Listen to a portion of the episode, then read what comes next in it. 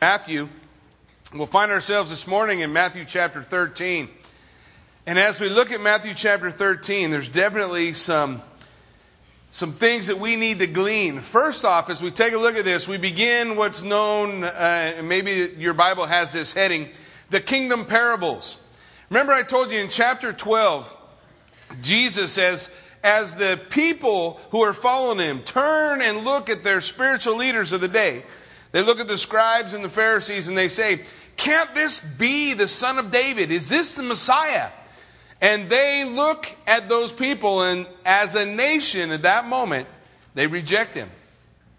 They say, No, no, no, this can't be the Messiah. This is the devil.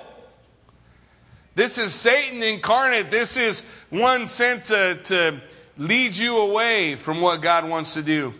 It's interesting because way back in the Old Testament, God gave the nation the ability to discover for themselves, to understand whether or not a prophet was of God or not of God. Well, the first thing they said is if that prophet comes and he speaks a word and it doesn't come to pass, that he's not. He's not of the Lord. Don't fear him. Don't be afraid of him. Forget about it. He also said if he speaks a thing and it comes to pass, and then as it comes to pass, when it comes, if he tries to lead you away from God, well, don't listen to him, don't fear him, stay away from him. He's a false prophet. But none of those things are things that Jesus was guilty of. Remember, the problem that they had with Jesus was that he would not follow the 101 rules written down by the scribes and the Pharisees on how to be a righteous and holy person.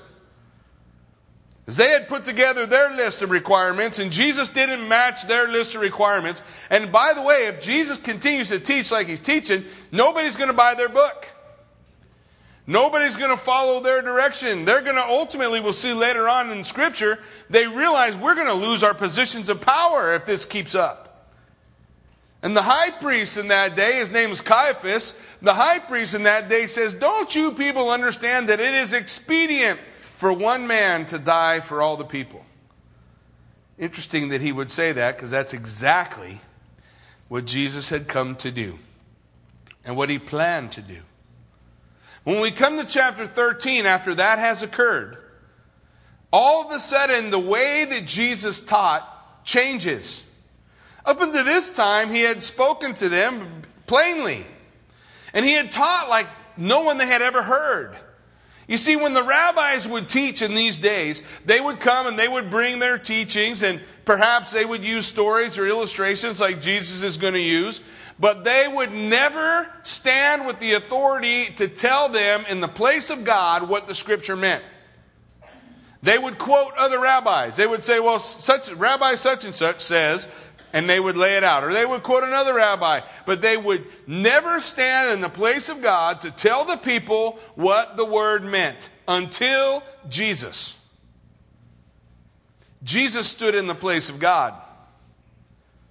He told the people what the word meant. And the people marveled. Don't you remember? The people marveled. They said, with, with what authority does he teach? I mean, he, he's telling us what the Word of God says. How can he do that? Because he is God the Word. Revelation chapter 19 defines him as such God the Word, the Word of God in the flesh, Jesus Christ, God in the flesh.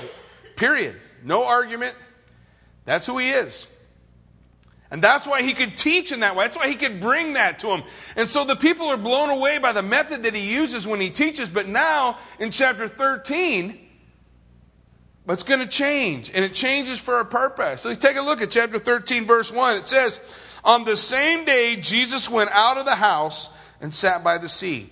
Whenever we read the word, is it, is it ever okay for us to go so fast that we miss the simple things? I don't think it is. It says on the same day. On what same day? Well, let's back up and take a look. It says in, in chapter 12, uh, verse 47 Then one said to him, Look, your mother and your brothers are standing outside, and they desire to speak with you. But he answered and said to the one who told him, Who is my mother, and who are my brothers? And he stretched out his hand toward his disciples, and he said, Here are my mother and my brothers. For whoever does the will of my Father in heaven is my brother is my sister is my mother. On the same day, Jesus went out of the house and sat by the sea. So Jesus is sitting in the house in Capernaum, maybe Peter's house or a place that was their main base of operations there in Capernaum. Jesus is in the house. Someone comes in the house to him on that same day and they say, Hey, your mom and your brothers want to see you. Now, this creates a problem for, for some uh, Catholic theologians. So this is what they say. He's not really saying Jesus and or Mary and her brothers and, and sisters are looking for Jesus. What, what, it, what the word really means is cousin. Let me fix that for you. No, it's not. I don't care how you dance around it, it's brother. Jesus had brothers. We know two of them, James and Jude. We read their books. Well, they don't come to faith until the resurrection. At this time, they're looking for Jesus because they think he's gone crazy. And they want to see him. They want to get their brother and ask, What is wrong with you? Been walking around healing people and doing all this crazy stuff and talking like you're God. Hey, I remember when you were in diapers. These are his brothers. His brothers. Well, as they as they come to him, Jesus says, Listen, here is the only relationship that matters. That's why I love that new song Fritz did this morning. There's only one name that matters. That's the name of Jesus. And there's only one relationship that matters, and those are the ones, he said, who do the will of my Father. The ones who do the will of my Father, they're my brother and sister and mother. They're my family.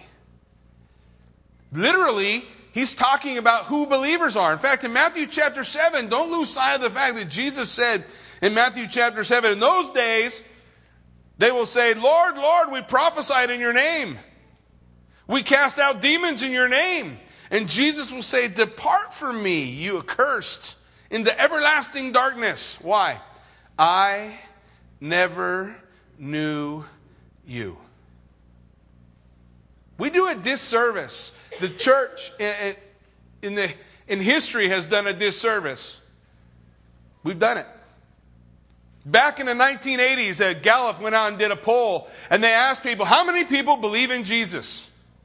And 50 million said they did. I believe in Jesus. 1990, another guy went out and he went to those exact same people, got the list from Gallup, and he went to them and he asked them very important questions that the Word says, speaking of who Jesus is and what faith in Christ really means. And you know what he discovered? Only one in ten were real believers. Because we'll say to people, Do you believe? And what do people hear? Do I believe Jesus existed? Sure, I believe Jesus existed. There's more evidence for the existence of Jesus than George Washington. Course, we believe he exists. Are you committed to Jesus? Oh, that's a different question altogether, isn't it? Of course, I'm a Christian. I come, I'm in the United States. I was born in America. You know, God, apple pie, and Chevrolet. I can't stand Chevrolet. Sorry. Currently, it's God, apple pie, and Dodge, but that could change if my Dodge breaks. The point being, we, we have this concept, this idea. Listen, when Jesus was asked the question, hey, your family's out here looking for you, he said, this is who my family really is. And on that same day, he gave this teaching we're going to study. On that same day, he said, You want to know how to tell? You want to know how to be able to recognize someone who is, who is part of my family, who's part of the body of Christ, who's part of the, the kingdom? So it says, in that same day he walked out of the house and he sat by the sea, and great multitudes were gathered together to him. Great multitudes. That means lots of people. Lots and lots of people. For example, just multitudes were 5,000 that he fed. Now he's saying great multitudes. So some number beyond that is following him. Every time Jesus came out of his door, people were there. People wanted healing. People wanted to hear what he had to say. People wanted to, to, to understand what he was all about. And so he comes out and the, the throngs come, great multitudes gather around him. So he got into a boat and he sat, and the whole multitude stood on the shore. And in the Middle East, this is the, the way that teaching is done. We follow a, a, a, Greek mindset here in the United States, so that means the teacher stands and the students sit.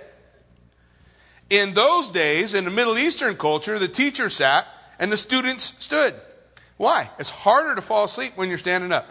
It's not impossible. It's not impossible. It's just harder.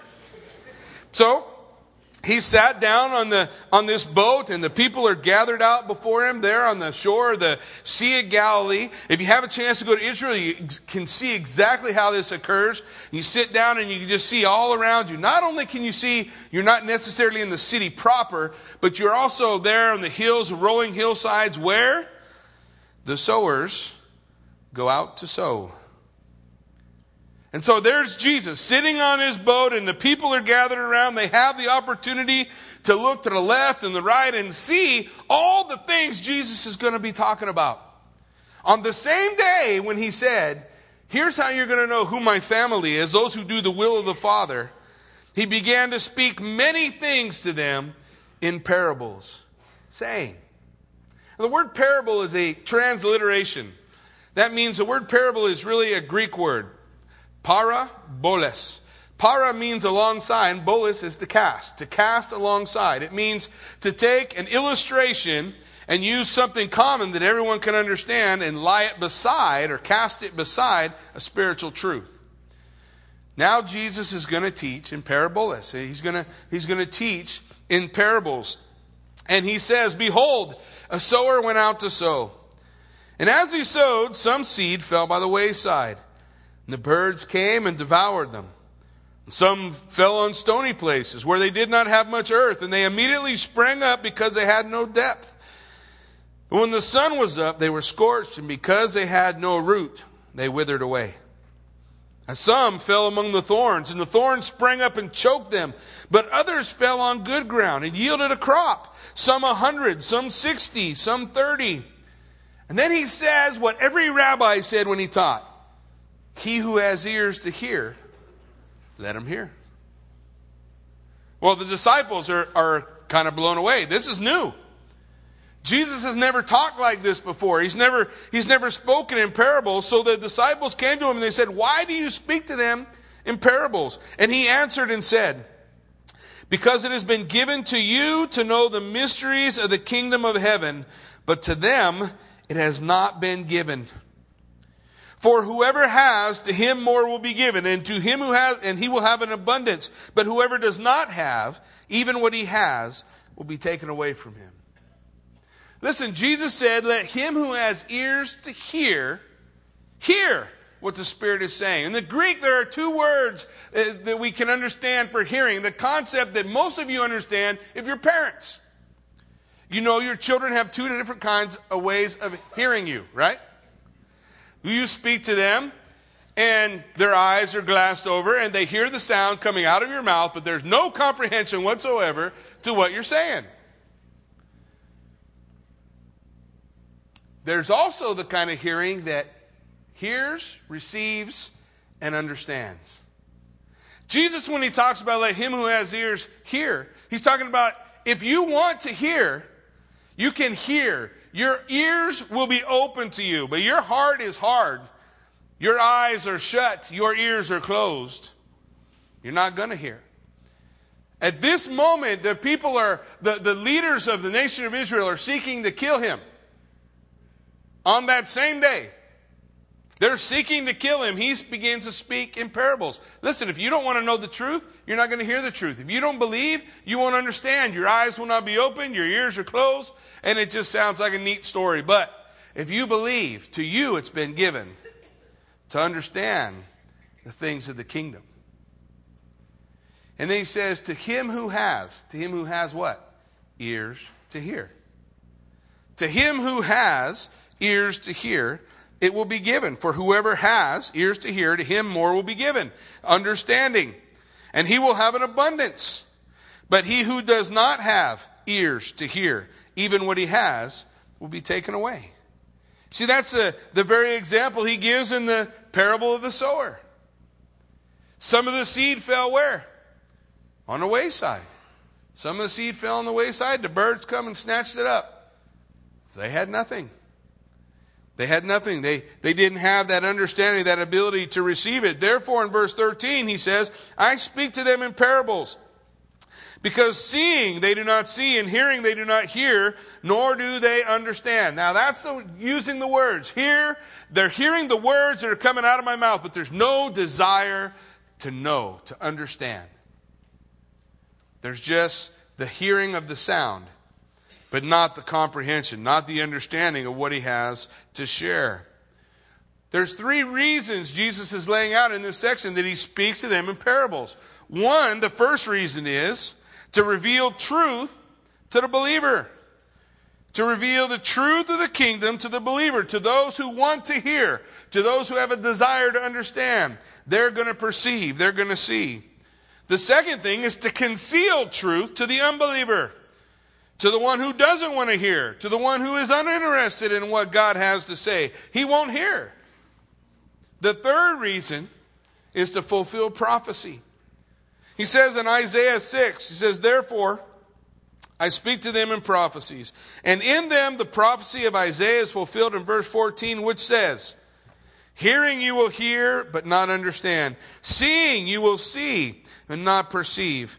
For the hearts of this people have grown dull. Their ears are hard of hearing, and their eyes they have closed lest they should see with their eyes and hear with their ears, lest they should understand with their hearts and turn, so that I should heal them. The prophecy of Isaiah is from Isaiah chapter 6. Isaiah chapter 6 says that in the year that King Uzziah died, I saw the Lord high and lifted up, and his train filled the temple. You remember that scripture? It's where Isaiah stands before God. The first five chapters of Isaiah, Isaiah has said, Woe to everybody else. Woe to you, woe to you, woe to you too. But in chapter 6, Isaiah says, Woe to me. Why? Because he comes face to face with a pure, holy, righteous God. In the year that King Uzziah died, uh, until that time, all the people's eyes were on King Uzziah. He's a holy, righteous, good man, good king, wants to follow the Lord, and people are following him. But in the year that King Uzziah died, their eyes come off of him, and Isaiah sees the Lord. He sees the Lord high and lifted up. He says, Woe to me, for I'm a man of unclean lips, and I dwell in the midst of a people of unclean lips. And the Lord sends an angel who grabs from the altar a, a coal from the altar, and he comes over and he touches the lips of Isaiah, and he says, Your sins have been purged from you. And then the Lord says, speaks just like this Who shall we send? Who will go for us? And Isaiah says, Here I am, Lord, send me. Then the Lord says, This scripture, I'm going to send you. But hearing, they won't hear. Seeing, they won't see. Because the eyes of the people are shut and their hearts have grown dull. That word dull literally means hard. It's like the, their heart has a hard shell around it, it can't penetrate. Literally, what the Lord is saying is, My people have already made choices and rejected the truth that I've come to give. And in their unbelief, they can't see, they won't hear. And the exact same thing is occurring here in Matthew chapter 13. Their hearts have grown hard. They can't hear, they can't see, they can't receive. They're not able to, to do the things or, or, or understand the things that God wants them. They can't hear with their ears because their hearts are hardened. They don't want to receive from the Lord. Ever met people like that? People like that still exist. They're still here. They're still here. The Word of God cannot penetrate. They hear the same thing everybody else does, but it's just noise in the ear. You know, it sounds like Charlie Brown and his teacher. Right? That's how it is. They hear the sound, but it doesn't penetrate the heart. If it doesn't penetrate the heart, it's pretty simple what God says. They're unbelieving, not believers. They won't grasp the truth of the parabolas. And so he lays out this parable for them. And he tells us, He who has ears to hear, if you have ears to hear, the truth of what God has to say is going to come through. The truth of what God wants to do is going to be seen. He says in verse 16, But blessed are your eyes, for they see, and your ears, for they hear. Man, the disciples, he's saying, You guys are for real. You guys are real because you want to know the truth. You know, every once in a while I get a phone call from a guy who just wants to argue. You ever had a phone call like that? You know, the, the last time it happened, the phone rings. It, I swear this guy called me when I was in California, too. I recognize the voice. I'm like, ah, I think I remember this conversation.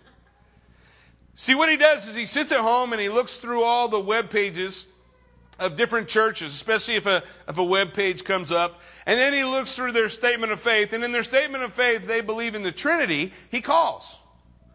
He calls because he's a Jehovah's Witness who does not believe in the Trinity. And so he calls to argue. Does he call because he wants to know the truth? No. Last time he called me when I was in California, he called and we got in this exact same discussion. And I talked to him for two hours. And you know what happened at the end of two hours? He's still arguing. Now, I had resolved in my heart that though I want to reach through the phone and grab him by the throat and shake him, I can't do that. Though those are some of the things that go through your mind, finally I'm thinking, you know, I just hang up. I'm, I'm done. And you know what happens before that? Each time, both times, happened twice. Before that, he usually calls me an idiot and hangs up. The second time he called me, when I probably my first week that I was here, and I should have known because I thought, man, that voice sounds familiar. You know, he, he always calls like, oh, I, I have a few questions. Do you have time? Well, I happened to be busy at that moment, but I said, well, why don't you call me on such and such a day? We'll, sit, we'll talk. Okay. So he calls me. As soon as we begin the conversation, I'm like, oh, you've got to be kidding me.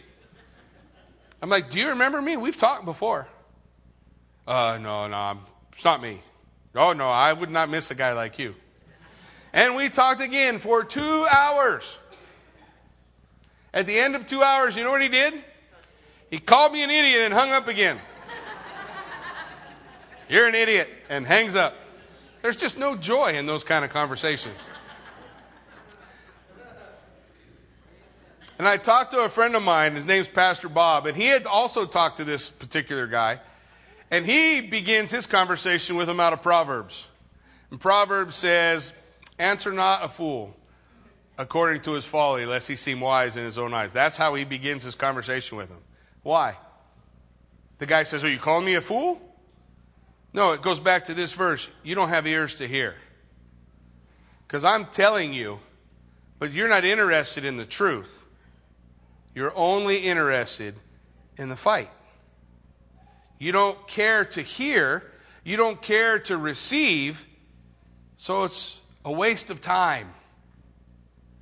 And that's what Jesus is saying here is he's bringing these parables. Those who don't want to hear, they're not going to spend the time, they don't want to know, pff, it just goes in one ear out the other. But those who want to hear, well, they're going to grab it and they're going to be gravitated toward it. And they want to know what is it that God is telling us? What is it that God is laying out for us? He says in verse 17, listen, for assuredly I say to you, many prophets and righteous men desired to see what you see. Think about all the prophets who spoke about the Messiah who would have loved to seen him. Think about them. Think about Jeremiah. Think about Isaiah. Think about Daniel. Think about the, the men to whom God gave these incredible prophecies who desired to understand and to know, but it wasn't theirs to see. He goes on to say, and many desired to hear, but, but we're not able to hear. It wasn't their time. It wasn't time for the Messiah to come. But Jesus said, Blessed are you because you have eyes to see and you have ears to hear, and here I am. Here I am to tell you the truth. Here I am to give you the facts, the reality. And he's giving us in this, in this section, in just this small piece of, of scripture, we're only going to go to, to verse 24 today. He gives to us the keys to understand not only who is and who is not part of the kingdom of God, but the key to every other parable. The key to every other parable he gives us. He lets us know. He, he lays out for us. He says, Therefore, hear the parable of the sower. In Mark 4:13, this is what Jesus said. He said to them, "Do you not understand this parable? How then can you understand all the parables?" In Mark 4:13, Jesus said, "This parable is the key to every other parable." If we're going to understand the other things that Jesus taught, and we're not going to get off track, and we're not going to run down some wild tangent when we talk about these parables, then we're going to hold to the truth that Jesus told us. He's going to tell us what he meant. And there he is, picture, sitting in the boat, the multitudes around him. He's taught about it. Now the disciples ask him, he's still there. The multitudes are still there. They're still going to hear what it is that he has to say. They're going to hear the explanation that he's going to give. He says, Therefore, hear the parable of the sower. Jesus is going to teach many parables, but he will only explain two. And this one, God bless you, is the key. This one is the key to all the others. So he says, Therefore, hear the parable of the sower. When anyone hears the word of the kingdom and does not understand it, and the wicked one comes and snatches away what was sown in his heart, this is he who received the seed by the wayside. He begins to lay out for us a few keys. What are the keys? He's talking about people. When he says a sower went out to sow, the seed that he's talking about is the Word of God. It is the Word of God. The seed is sown the Word of God. He lays out for us in, in verse 24, he's going to tell us that the sower is the Son of Man. It's God who sows the Word into men's hearts. And the Word that Scripture declares to us always accomplishes what it was sent to do. The Word is going to be heard and in some way received. The question then after at that point is what kind of soil is the man? What kind of soil is the woman? He's going to define for us in the parable of the sower those who are true believers, those whose faith is in Almighty true God. He tells us. And we can argue about it, but this is what it says. Anyone who hears, listen to what he says. Anyone who hears the word of the kingdom and does not understand it. Remember what I told you about hearing? They heard the sound, but they don't care. The word is still there. The word, remember we, we, we talk sometimes about we are a, a, seed ministry. It means we minister the seed, the, the, the word of God it goes out. And some come along. Paul said, another I planted, another waters, and another tends. These things come along, but the Lord gives the increase, right? But here's what Jesus said. If you have a hard heart and you're only hearing the sound, but you don't have any desire to understand, you don't care at all, the enemy is going to take the seed out of your life. So that seed that you planted, Satan will take. You need to understand that.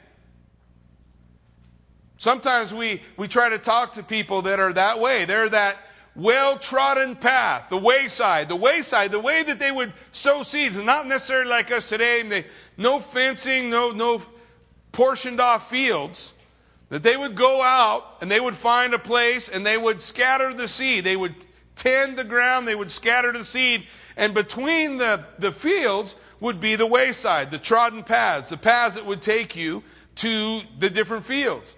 And as you would scatter the seed, naturally, some seed was going to land there. Some seed is going to be on that hard ground. And as soon as it hits that hard ground, they hear it, no desire to understand it, the scripture declares the enemy takes it away. Satan is busy about making sure that the Word of God does not stay in the life of someone that has a hard heart. Why? Because it is the Word of God that does that work, softening the heart and preparing the soil to receive the truth. It's the Word of God. And as soon as that seed lands, he declares, the wicked one comes and snatches it away. He picks it off. He takes it. He runs with it. He closes it off. This is he who received the seed by the wayside. This is the first type of soil hard hearted. The hardened ground, the well trodden path. Listen, folks, this is why it is imperative that you realize, you know, my great fear for kids who grow up in the church is they hear the word all the time. They go to a Christian school, they hear the word every day. And every time you say, No, I don't really care what this says, your heart gets harder. Until you can sit in church and it doesn't find a place to stay. And while you're there and you and you you've come, you're here, but the enemy swoops in and he snatches away that seed, and all you hear is a my sound coming out, but you don't comprehend or care to understand. And you can live your life here and never know him. You can live your life coming to church and that seed never penetrating because the enemy is so busy, so quick to snatch it up. That's why it's so vital to understand that the key that Jesus lays out for us is having the desire to know, to understand. Don't just go through the motions. The more we tell God, I don't care what you have to say, the less we're able to hear what He says. Until one day, we don't hear it at all. The soil of the hard hearted. The seed can't penetrate. And he's not part of the kingdom. He could be here today, but his heart's been hardened. The first type of soil that the Lord speaks of he goes on in verse 1 he says, But he who received the seed on stony places, this is he who hears the word and immediately receives it with joy. But he has no root in himself, but endures only for a while. For when tribulation or persecution arises because of the word, immediately he stumbles. The second soil, the second type of heart is the, the shallow heart, the heart that, that has the hardness, the stony ground underneath. It's got a little bit of soil on top. And when the seed lands there, because of the warmth of the sun and the no depth of soil, the, the seed is able to go to fruit quicker than all the others. The problem is because it has no root, it cannot endure. And the same thing that will cause others to grow will cause this seed to quit, to give up, to walk away. In the first heart, in the hard hearted heart, we see the attitude of the one receiving the seed being an attitude of indifference. Indifference, don't care. I hear, but I don't care. In this second example, we see the attitude of the heart being an attitude of immaturity. We have emotion without devotion. Immediately they hear the word and they sprout up and they're excited. And there's nothing wrong with that. But immediately, as they sprout up and as they're excited, we have a lot of emotion. And sometimes preachers can be guilty of teaching through a section of the scripture and then telling that, that poignant, sad story that tugs at your heartstrings and encourages an emotional response because of the words of the story rather than because of the Word of God. And there's an emotional response, and there's this quick flash and a, an excited life that desires to, to do things of the Lord. But as soon as the sun comes up, listen, don't miss the point. The Lord is saying, as sure as the sun rises, there will be tribulation and persecution. Do you understand that? As sure as the sun comes up. Scripture lays it out like this Don't be blown away by the fact that these fiery trials have, have come upon you. Don't be surprised as though some strange thing is happening. Nothing strange is happening. It's as simple as the sun coming up in the morning. Jesus said, They hate me, they hate you. There's going to be persecution. As the sun comes up and as that tribulation comes, it shrivels up the plant. Listen, here's, here's the problem with that plant. Here's the problem with what's going on within them. They have an initial enthusiasm. They're, they're just stoked about what they've heard and about what's going on. But then they have insufficient endurance. It's easy to quit, and quitting is a habit. And habits are hard to break. They have insufficient endurance because they have inadequate expectations. What's the inadequate expectation? That now that I gave my life to Jesus Christ, it's all going to come together. That wife that left me, she's going to come back. The family that's all messed up, they're going to, it's all going to come back together. All the things that have ever been wrong are going to be made right. They have this inadequate expectation, and when the tribulation and the persecution comes that causes the other seed to grow, it causes them to quit. Because I came in order that my, my wife would return. I came so that my, my problems in my life would all be solved. And I discovered as soon as I came to Jesus, it got worse.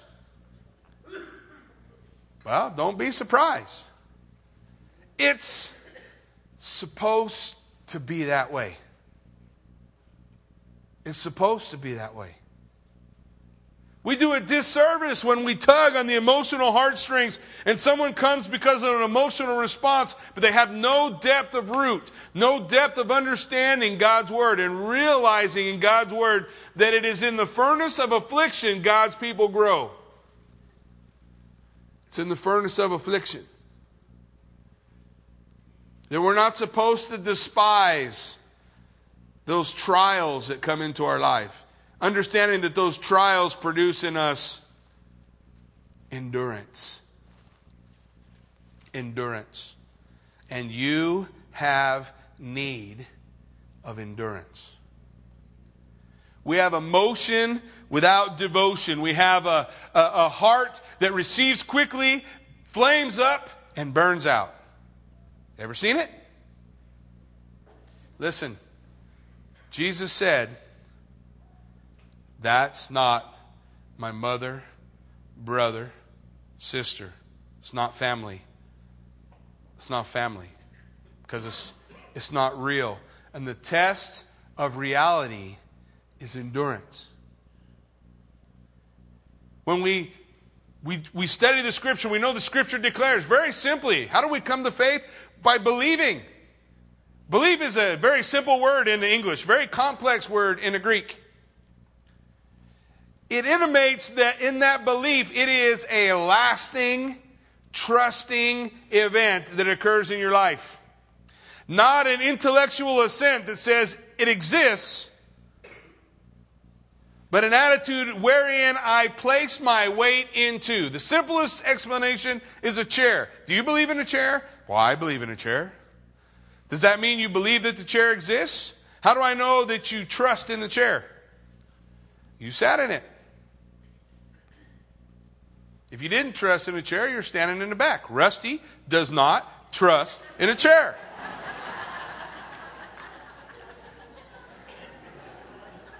That's how I know. If he trusted, he'd sit in a chair, but he doesn't trust in a chair. The idea is the same when we talk about belief. When we put our belief, when we believe in Jesus Christ, you put your weight into. And that is a lasting, listen to this word, commitment. Intellectual assent without commitment is emotion without devotion. And it won't last, it'll burn out. It'll burn out in a flash, it'll be gone. He goes on to tell us about the third type of heart. We see in the first heart, it was hard hearted. Why? Because it had indifference, didn't care. The second heart was shallow because it was immature. It had not developed. It didn't have the root of understanding that it needed to have. And then we come to the third heart. The third heart to me is the scariest heart of all of them. Third heart scares me to death. Every time I read this section, the third heart scares me. He says, Now he who received the seed among the thorns is he who hears the word, and the cares of this world and the deceitfulness of riches choke the word, and he becomes unfruitful. The third heart we see is the crowded heart. The crowded heart, the distracted heart. The heart that is indecisive. It's not able to make a complete decision. It's not able to make a total commitment. Why? Because it says the cares. And the word for cares literally means that which pulls or distracts. The cares of this world. Anybody ever felt pulled or distracted by the things of the world? Man, if you say no, we have a bigger problem. Because lying is an issue too. Man, when I read, when I look at this, man, this, this can be me. The cares of this world, that, that which pulls or distracts, the indecisive heart. What's the problem with the indecisive heart? The first problem we see with the indecisive heart or the crowded heart is a problem of priority. What are your priorities? And while you're thinking about that, I want to just share what, what, what the Lord lays out for us in 1 John chapter 2 verse 15, which is another one of the verses that I love but that worry me. It says in 1 John 2:15, "Do not love the world or the things in the world. If anyone loves the world, the love of the Father is not in him."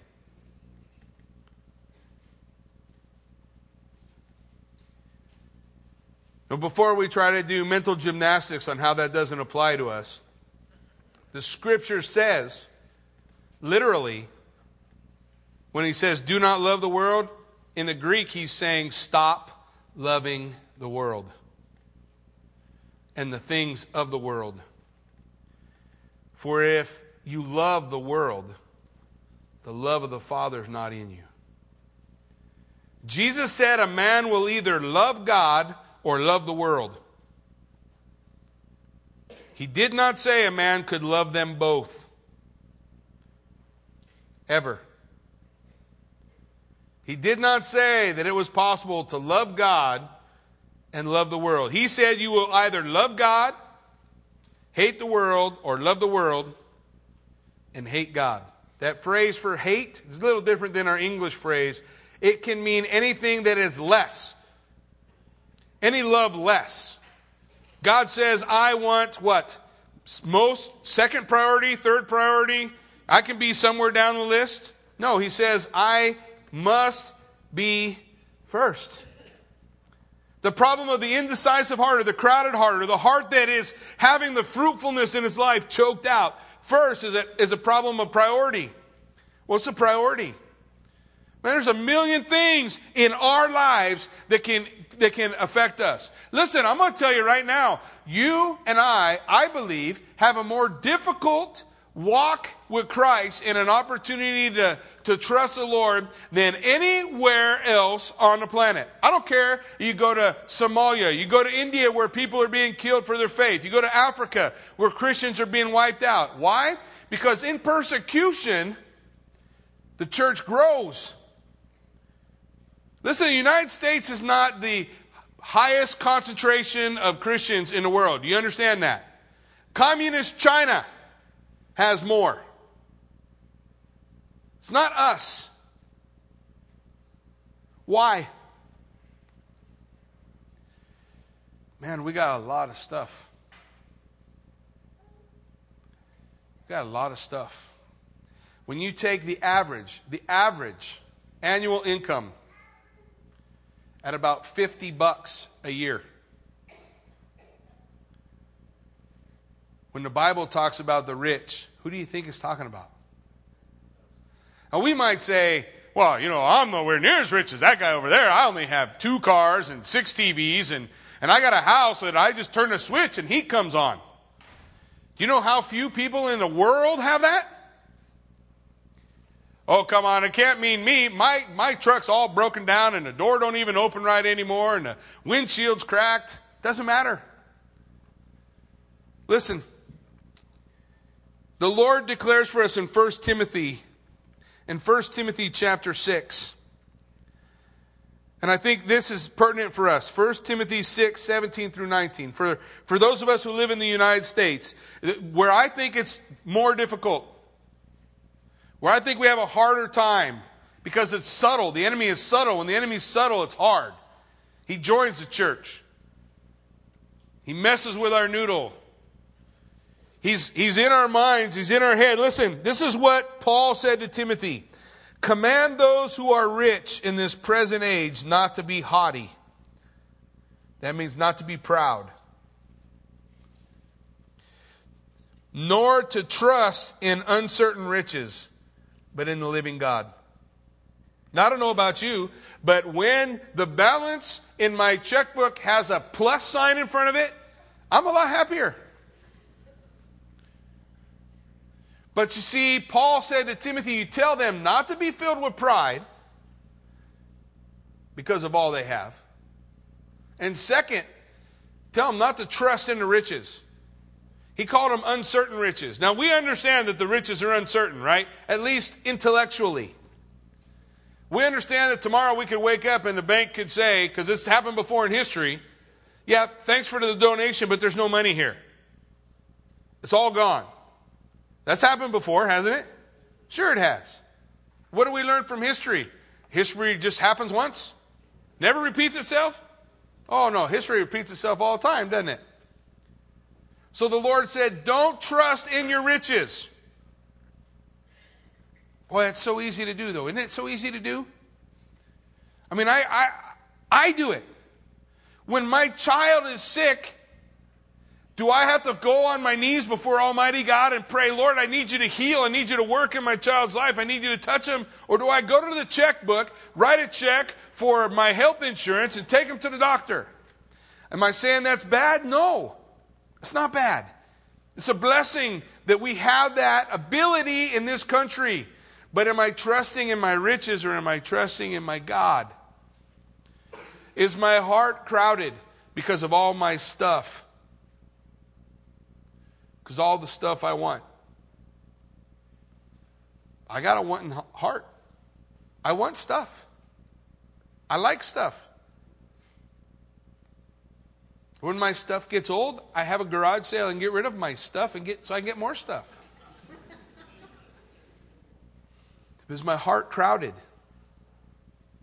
Is my heart crowded because of, of the riches that I have? Listen, the scripture goes on to tell us this. The scripture goes on to say, not only to not trust in the uncertain riches, but in the living God who gives us richly all things to enjoy. You need to have that. Don't just hear what I'm saying and saying, oh, Jackie was preaching about how bad it is to be rich. It doesn't say that. It says that our God in heaven gives to us richly all things to enjoy. How many things is all things? All things. But He doesn't give us all things so that we put our trust in our stuff. Is my heart too crowded for God? Does He have the high priority in my life? He says in verse 18 of 1 Timothy chapter 6, let them do good that they may be rich in good works, ready to give and willing to share, storing up for themselves a good foundation for the time to come, that they may lay hold of eternal life. Jesus, when the rich young ruler came to him, we all know the story, right? The rich young ruler says, Lord, what must I do to be saved? And Jesus, of course, gives him the same answer you and I would give him if somebody asked us that question, right? Well, that's not exactly what Jesus said to him. Jesus said, You know what is written. And the young man said, Well, I've done all those things since my birth. So obviously, he's got a problem with lying. But he also has another problem. Jesus says, Well, then one thing you lack take all your earthly goods, sell them, give them to the poor, come and follow me, and you will have riches in eternal life. And the young man went away sorrowful because he had a lot of stuff and his heart was crowded. Was there room for Jesus? I don't know. He doesn't tell us. Jesus goes on to say, Man, it is so hard for a rich person to come to eternal life. And the disciples said, Well, if a rich person can't be saved, who can be saved? And I thank God that Jesus goes on. He says, With men, it's impossible. With God, all things are possible. That when we look at these four hearts, there's not one of these hearts that God cannot break through. This heart has a problem priorities. It's got a problem with its stuff, its possessions, the things that it has. Is this heart too crowded? The third problem it has is with pleasure. That's what Luke tells us in Luke 8:14. Luke says part of the things that were crowding out this heart was this desire for pleasure. I mean, is there something else that defines our society better than that? Priorities, possessions, and pleasures. That's the crowded heart. That's the crowded heart. And that last phrase, has become unfruitful. Does that mean it was fruitful once? Probably not. Probably not.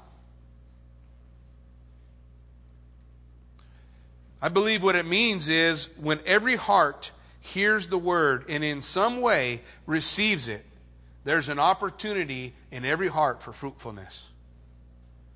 In every one of them, there's an opportunity for fruitfulness. But in the first heart, the devil snatches it away because the heart's hard and it doesn't get any depth. In the second heart, we see that the, the, the immaturity, when the, when the difficult times come, it causes them to quit, snatches that, that opportunity away. There's no fruitfulness there. In the third heart, we see it's so crowded, it chokes out what the seed would become in the life.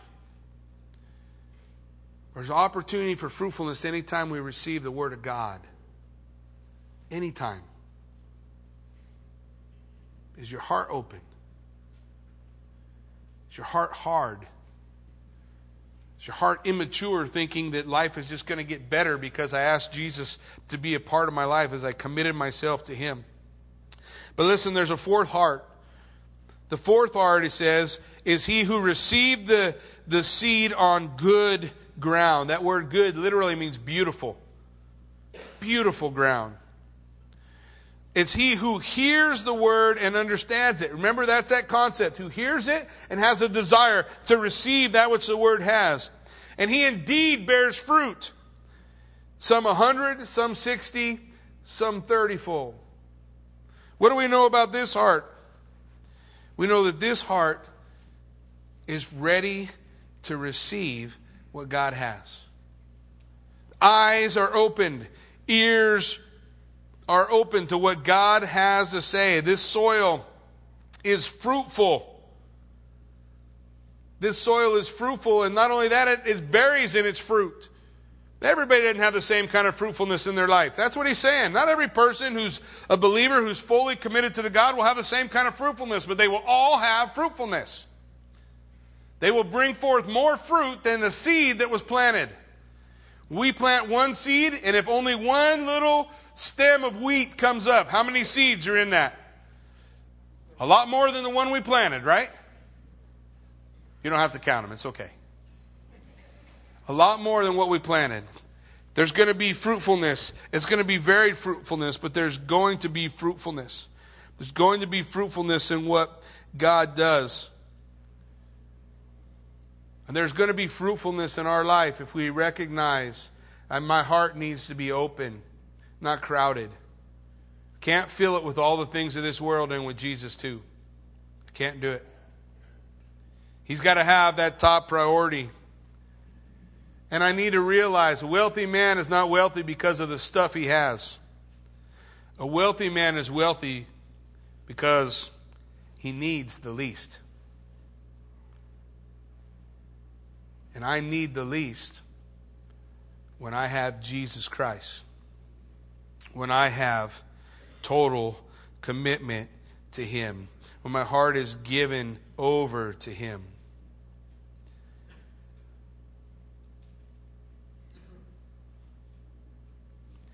Can we do something?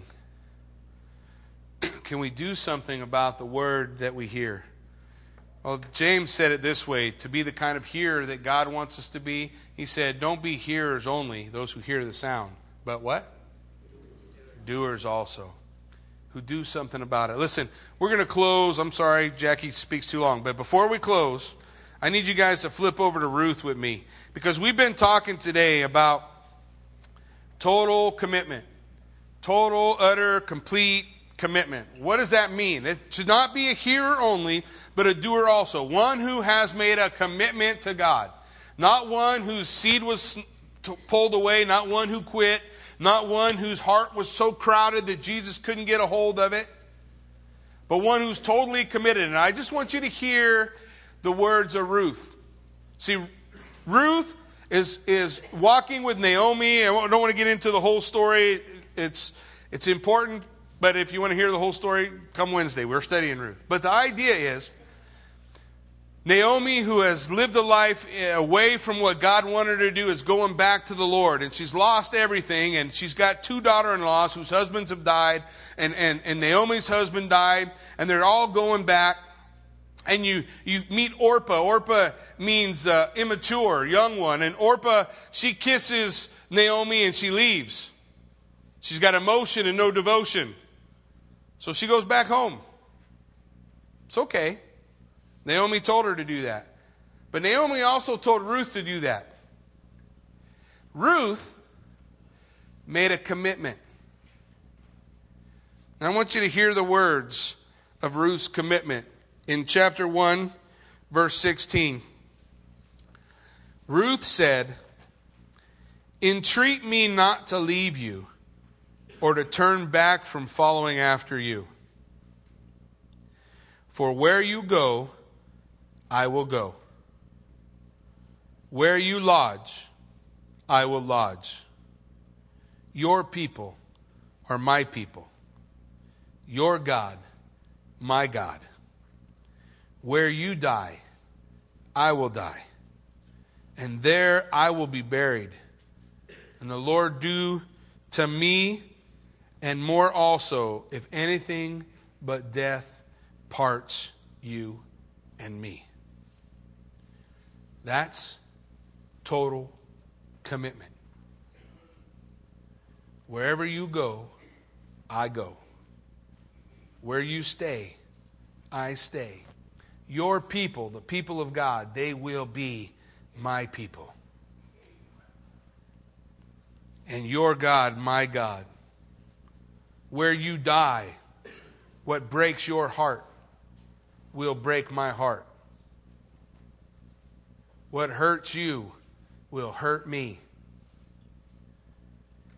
Because I am totally committed to you no matter what. That is a heart with good soil. That's the heart of fruitfulness. That needs to be our heart. It needs to be our heart. If our heart's something else, repent. Repent and make that commitment. Make your heart fruitful. Amen? Amen. Why don't you stand with me? Let's pray.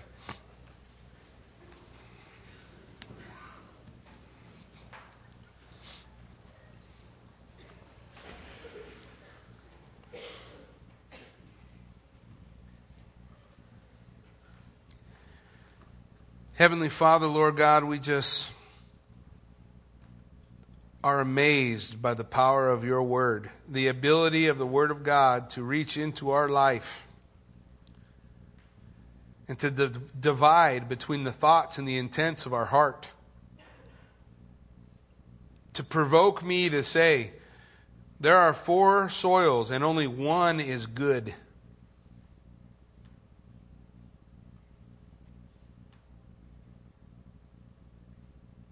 Provoke me to, to ask the question, to search my heart, to say, God, which of these soils is me? Where am I?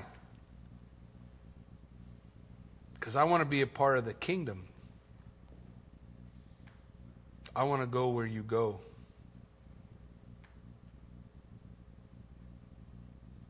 I want to live where you tell me to live. I want to do what you tell me to do. I don't ever want to quit. I don't ever want to stop. And I don't ever want to make a priority in my life that puts you somewhere other than first. I don't want to be chained to my possessions.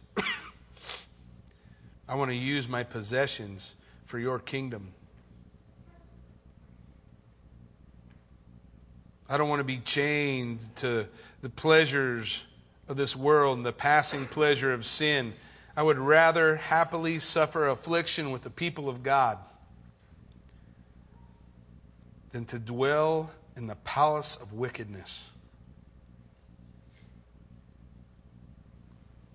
Lord, I, I want to live a life, to be a person who's fruitful because, not because I'm great or because I'm strong, but only because I'm committed to you.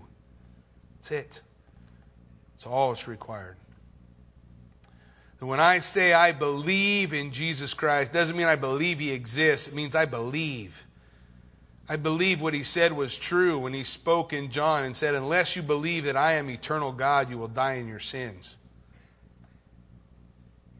That I believe it's true that he God in the flesh came and lived a perfect, sinless life to become my sin sacrifice,